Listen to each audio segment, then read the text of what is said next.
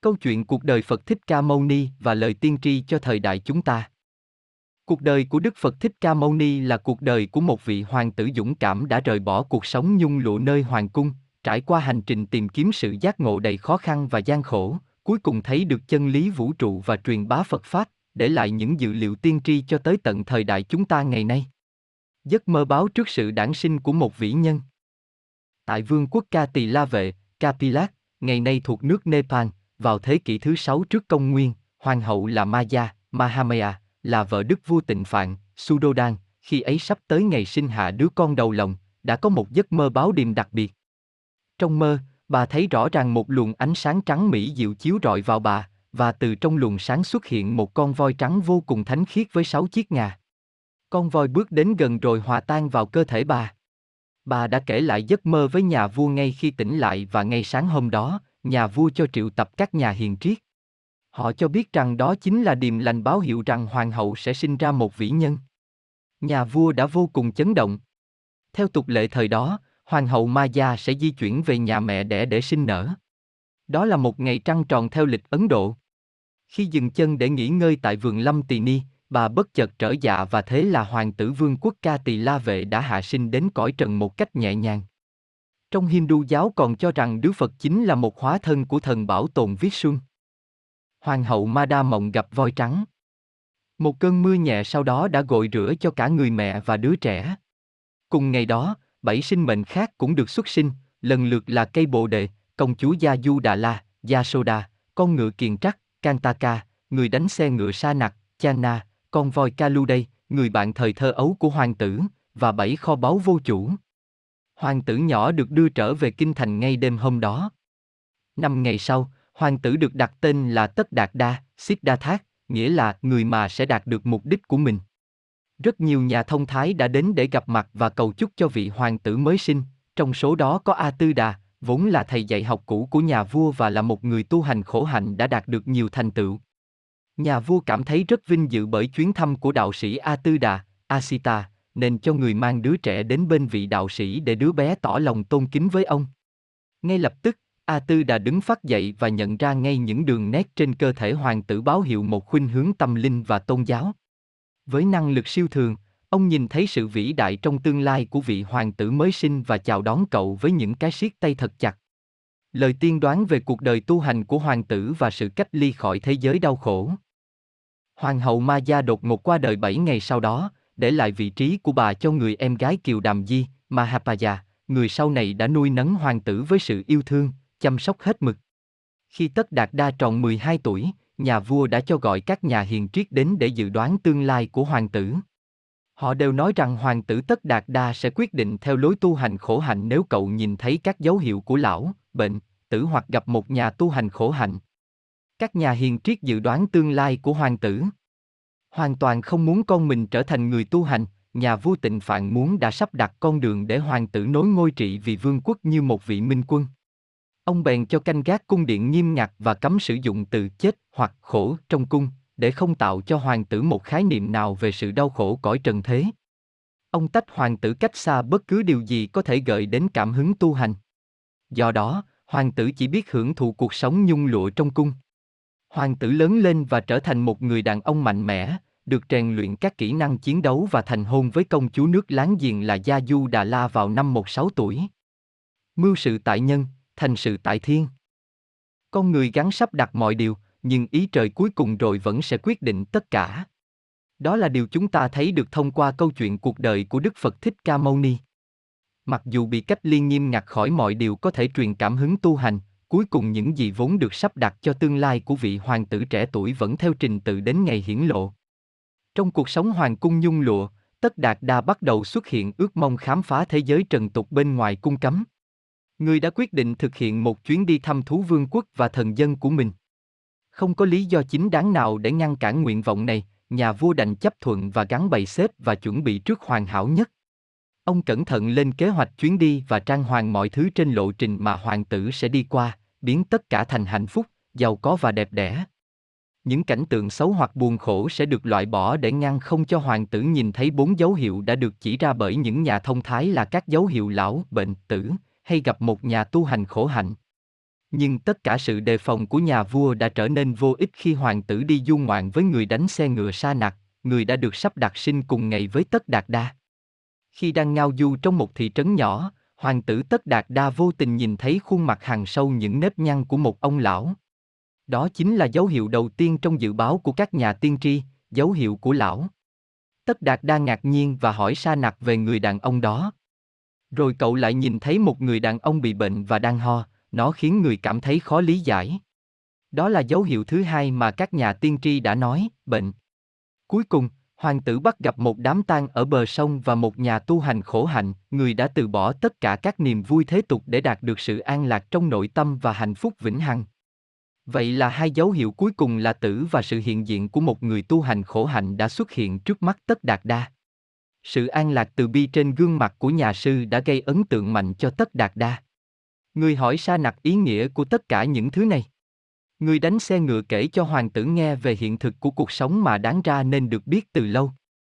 Trở lại cung điện, Tất Đạt Đa đã xin phép vua cha cho rời cung điện và trở thành một nhà sư khất thực để tìm kiếm chân lý cuộc đời. Thái tử rời khỏi hành cung để đi tìm chân lý cuộc đời. Với những hạt giống tiềm ẩn được gieo sẵn trong tâm hoàng tử, khi gặp hiện thực xã hội, người đã ngay lập tức hiểu được rằng hết thảy mọi thứ trên đời là phù du và huyễn hoặc và thoảng qua, sự vĩnh hằng của sinh mệnh mới là điều chân chính cần phải kiếm tìm. Nhà vua tịnh phạn cảm thấy rất đau khổ và thất vọng, những gì ông trù tính rốt cuộc cũng không thành công.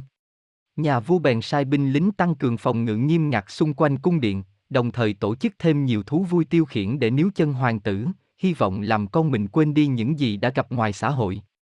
Đúng lúc này, phu nhân hoàng tử, công chúa Gia Du Đà La đã sinh hạ người con đầu tiên mà cậu đặt tên là La Hầu La, Rahula, nghĩa là sự ràng buộc. Tất Đạt Đa thấy cuộc sống nhung lụa vô nghĩa và cuối cùng đã quyết định bỏ trốn trên con ngựa kiền trắc với sự giúp đỡ của người thầy thân tín, Sắc Na. Hoàng tử đã thức dậy trong đêm, nhìn vợ con lần cuối, rồi lên ngựa, và phóng đi. Trước cổng thành, hoàng tử cắt đi mái tóc dày và giao lại chiếc áo choàng hoàng tử cho Sắc Na. Hành trình đầy gian khổ tìm kiếm chân lý cuộc đời của Tất Đạt Đa. Sau khi rời khỏi cung điện, Tất Đạt Đa đi đến Vương Xá Thành, kinh đô của nước Ma Kiệt Đà thời Ấn Độ cổ, nơi người gặp một số vị sư đang thiền định trong các hang động trên núi. Hoàng tử trở thành đồ đệ của nhà tu hành Alala Kalam, Alara Klama, và được dạy cho cách tu luyện. Sau một thời gian tu luyện, hoàng tử không thấy tiến bộ hơn nữa nên theo học một nhà tu ẩn dật tên là Udala La Ma Tử, Udaka Ramaputta. Tuy nhiên, sau một thời gian, người lại nhận ra rằng không thể tiến bộ thêm nữa. Do đó, Tất Đạt Đa tham gia cùng với năm nhà tu hành ở trong rừng Bina để tu luyện bằng cách hành xác, ăn cực ít và trải nghiệm sự khắc khổ. Từ đó trở đi, người ta bắt đầu gọi hoàng tử Tất Đạt Đa dưới cái tên Thích Ca Mâu Ni, Sakyami, nghĩa là nhà hiền triết của dòng họ Thích Ca. Sau khi tu luyện như vậy được 6 năm, Thích Ca Mâu Ni phát hiện ra rằng ông chưa đạt được sự giác ngộ nhưng thân thể thường nhân của ông đã trở nên vô cùng suy kiệt. Vào một ngày khi ông đang thiền định, ông bất chợt nghe thấy cuộc trò chuyện giữa hai nhạc công trên một con thuyền. Người nhạc công dày dạn kinh nghiệm nói với người tập việc rằng các sợi dây của đàn nguyệt không nên quá căng hoặc quá trùng. Nếu dây được kéo quá căng, chúng sẽ đứt, và nếu được kéo quá trùng, âm thanh phát ra sẽ không đúng nữa. Ngay khi nghe được điều này, Thích Ca Mâu Ni chợt giác ngộ ra được đạo lý trung dung, đi đường giữa, và không đi sang phía cực đoan, sau đó ông rời đi để tản bộ. Trên đường đi, ông gặp một cô thôn nữ tên là Sujata, và cô tỏ ý muốn bố thí bánh gạo cho Thích Ca Mâu Ni, vốn giờ đã quá suy kiệt. Truyền thuyết kể lại rằng thân thể của Thích Ca Mâu Ni đã trở về bình thường ngay sau khi ăn nó. Cô thôn nữ tên là Sujata bố thí bánh gạo cho Đức Thích Ca Mâu Ni. Giác ngộ Sau đó ông đã ngồi dưới cội bồ đề trong rừng Uvela và nguyện sẽ không ra khỏi trạng thái thiền định nếu không đạt được sự giác ngộ. Ông đã đối mặt với sự can nhiễu từ một con quỷ tên là Mara, nó dùng trăm mưu nghìn kế để quấy nhiễu ông nhưng không thể nào xoay chuyển được ý chí kiên định của Thích Ca Mâu Ni. Khi chứng kiến việc Thích Ca Mâu Ni đột phá khỏi sự kiềm tỏa của ham muốn và ràng buộc, Mara trở nên cực kỳ phẫn nộ và nó gửi hàng tá ma quỷ có vũ khí đến để tấn công Thích Ca Mâu Ni, nhưng ngài vẫn giữ nguyên trạng thái bất động. Sau khi bị đánh bại và nhận ra rằng nó sẽ không tài nào can nhiễu được đến định lực phi phạm của Thích Ca Mâu Ni, Mara đã mỉa mai ông và nói rằng mặc dù ông đã chiến thắng, nhưng sẽ không có ai chứng kiến được điều này. Thích Ca Mâu Ni chạm tay xuống mặt đất, ám chỉ rằng đất sẽ là vật chứng kiến.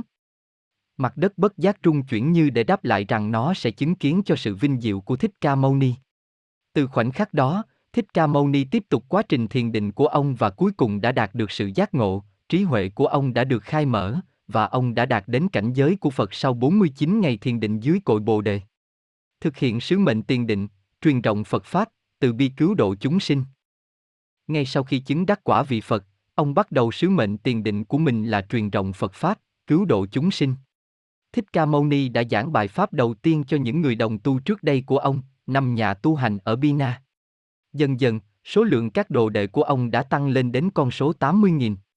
Khi vua tịnh phạn biết được rằng con trai ông đã trở thành một vị Phật, ông đã cho mời Thích Ca Mâu Ni vào cung và của trách việc ông đã đi xin ăn trong khi ông giàu đến nỗi có thể nuôi hàng nghìn tín đồ. Thích Ca Mâu Ni giải thích cho cha rằng đó là một yêu cầu của hệ thống tu luyện của ông. Trong thời gian này, người em trai cùng cha khác mẹ Ananda, Ananda, của Thích Ca Mâu Ni, người sẽ được phong làm hoàng thái tử và có đính ước với công chúa Tôn Đà Lị, Sundari, cũng quyết định bước chân vào con đường tu luyện và trở thành đồ đệ của Thích Ca Mâu Ni. Sau đó, con trai của Thích Ca Mâu Ni là La Hầu La và mẹ cũng đã trở thành đồ đệ của ông. Tuy nhiên, những can nhiễu và ghen tị hãm hại cũng có, Đề Bà Đạt Đa, Devaduta, anh họ của Thích Ca Mâu Ni, đã cố gắng sát hại ông rất nhiều lần vì lòng ghen tị, nhưng Đức Phật đều tha thứ cho ông với lòng từ bi của mình. Tướng cướp vô não, ương quật Ma La, Angulima, cũng đã cố gắng sát hại ông nhưng cuối cùng lòng từ bi của ông đã hóa giải tất cả và khiến tướng cướp quy phục và cũng trở thành đồ đệ của ông. Chúng ta thấy một chân lý qua câu chuyện, lòng từ bi của Phật có thể hóa giải tất cả.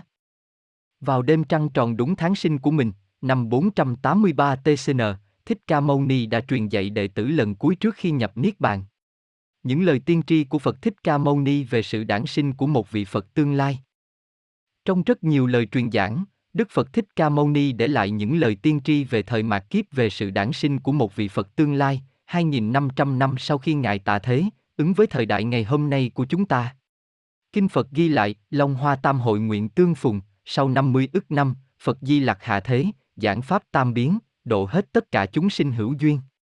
Quyển 8 Kinh Huệ Lâm âm nghĩa, có nhắc tới sự đản sinh của một Đức Phật Như Lai hay một Đức Chuyển Luân Thánh Vương, và sự đản sinh của Ngài sẽ đi cùng dấu hiệu nơi thế gian là những bông hoa ưu đàm bà la, một loài thiên hoa nhỏ li ti trắng muốt, thân hoa mỏng như sợi tơ, trong suốt, sắc trắng như tuyết, xung quanh tỏa ra vầng sáng nhàn nhạt, có khả năng mọc trên bất kỳ chất liệu nào mà những loài hoa thông thường không thể mọc được như đồng, sắt thép, thủy tinh, keo dán, trái cây, thực vật. Và những bông hoa này cũng được lưu giữ đến hàng năm không phai tàn. Kinh Huệ Lâm âm nghĩa viết, ưu đàm hoa, là lược dịch sai từ tiếng Phạn cổ. Đúng Phạn ngữ là ô đàm bạc la, nghĩa là điềm lành linh dị. Đây là thiên hoa, thế gian không có loại hoa này. Nếu như là Giáng sinh, chuyển luân Thánh Vương xuất hiện nơi thế gian con người, loài hoa này sẽ xuất hiện nhờ đại đức và đại ân của Ngài. Quyển 4 Kinh Pháp Hoa Văn Cú viết, ưu đàm hoa, có nghĩa là may mắn linh thiêng. Ba nghìn năm mới nở một lần, khi nở là Kim Luân Vương xuất hiện. Kinh Phật cũng ghi lại rằng Đức Chuyển Luân Thánh Vương là vị vua lý tưởng, người sẽ cai trị thế giới không phải bằng vũ lực mà bằng công lý. Những ai dùng thiện để đối đãi với người khác sẽ có cơ hội gặp Đức Chuyển Luân Thánh Vương, bất kể người đó thuộc tôn giáo nào, Phật giáo, Cơ đốc giáo, Khổng giáo hay một tín ngưỡng nào khác. Những bông hoa ưu đàm bà la, một loài thiên hoa nhỏ li ti trắng muốt, thân hoa mỏng như sợi tơ, trong suốt, sắc trắng như tuyết, xung quanh tỏa ra vần sáng nhàn nhạt. Ảnh chụp thật bởi thời báo Đại Kỷ Nguyên, kích cỡ phóng to 400 lần, nhìn rõ thân hoa trong suốt như pha lê và từng lớp cánh mỏng phát sáng. Lời tiên tri trong kinh Phật đã ứng nghiệm, những bông hoa ưu đàm bà la hiện giờ đã khai nở khắp nơi, phải chăng Đức Chuyển Luân Thánh Vương đã có mặt tại nhân gian và đang cứu độ chúng sinh rồi? Một nhà sư người Đài Loan, Thích Chứng Thông đã viết bài thơ cảm kích. Khi Phật tại thế ta đắc Pháp. Khi Phật chính Pháp ta đang tìm. Mừng gặp kiếp này đủ phúc phận. Được thấy chân Phật thân vàng kim.